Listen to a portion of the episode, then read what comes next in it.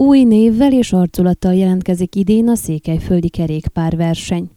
Számos újdonsága van a 15 évvel ezelőtt Novák Károly Eduard jelenlegi sportminiszter és Rádoly Robert Kálmán volt Csíkszeredai polgármester által útjára indított nemzetközi megmérettetésnek.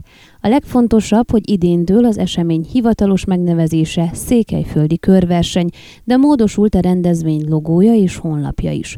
Változtak a szakaszok is. A verseny először rajtol Marosvásárhelyről, és először érinti Székely keresztúrt, továbbá idén nem lesz egyéni időfutam.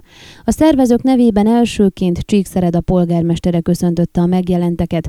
Korodi Attila szerint Székelyföld kerékpáros körverseny a térség egyik legfontosabb stratégiai sporteseménye, és nagyon fontos, hogy által a Székelyföld felkerül az ország és Európa sporttérképére. Péter Ferenc Maros megye tanácsának elnöke megtisztelőnek tartotta, hogy Maros megye érintésével kiteljesült a verseny, és reméli, hogy jó állapotban lesz a megye infrastruktúrája, Ugyanakkor a verseny által be tudják mutatni a térség turisztikai látványosságait is.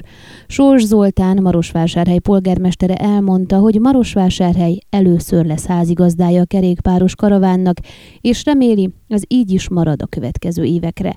Tamás Sándor, Kovászna megye tanácsának elnöke szerint Kovászna megye mindig támogatta a székelyföldi körversenyt, és az évek során a támogatás mértéke a tízszeresére növekedett. A körverseny nem csak egy nagy sportesemény, hanem Székelyföld turisztikai promóciójáról van szó, hangsúlyozta Tamás Sándor.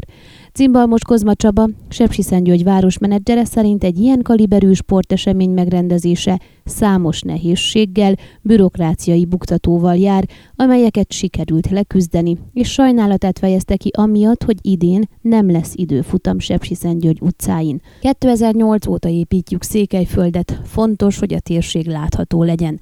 Ez a verseny és az augusztus 1 Ferences biciklis zarándoklat is a figyelmet a kerékpározásra, az egészséges életmódra irányítja. Köszönet a magyar kormánynak és az RMDS-nek a verseny támogatásáért fogalmazott Borboly Csaba, Hargita megye tanácsának elnöke. Csíki András szakmai igazgatótól megtudtuk, hogy 20 csapat 132 indulójára számítanak, és a karaván elhaladásakor forgalomkorlátozásra, illetve útlezárásokra kell számítani, a kellemetlenségekért pedig előre elnézést kérnek.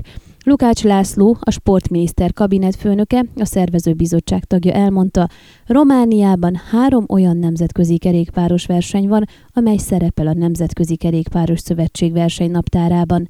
A román és a szebeni körverseny mellett a 2,2-es kategóriájú székelyföldi körverseny.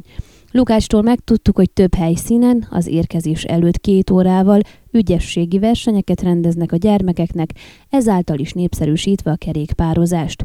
A székelyföldi körverseny összköltségvetéséről a rajt előtti napokra ígértek tájékoztatást a szervezők. A 2021-es székelyföldi kerékpáros körverseny programja első szakasz augusztus 4-e Marosvásárhely, Nyárátszered, a Székely Szentélek, Székely Keresztúr, Székely Udvarhely, második szakasz augusztus 5-e Székely Udvarhely, Fenyét, Gyergyó Szent Miklós, Marosfő, Csíkszereda, Harmadik szakasz augusztus 6-a Sepsi Szentgyörgy, Sepsi Bükszád, Bálványos fürdő, Kézdivásárhely, Kovászna, Sepsi Szentgyörgy. Negyedik szakasz augusztus 7-e Csíkszereda, Csíkrákos, Csíkszent Mihály, Csíkszereda, Csíkszent Király, Verebes, Csíkszent Márton, Csíkszent Lélek, Csíkszereda plusz 10 kör Csíkszereda utcáin.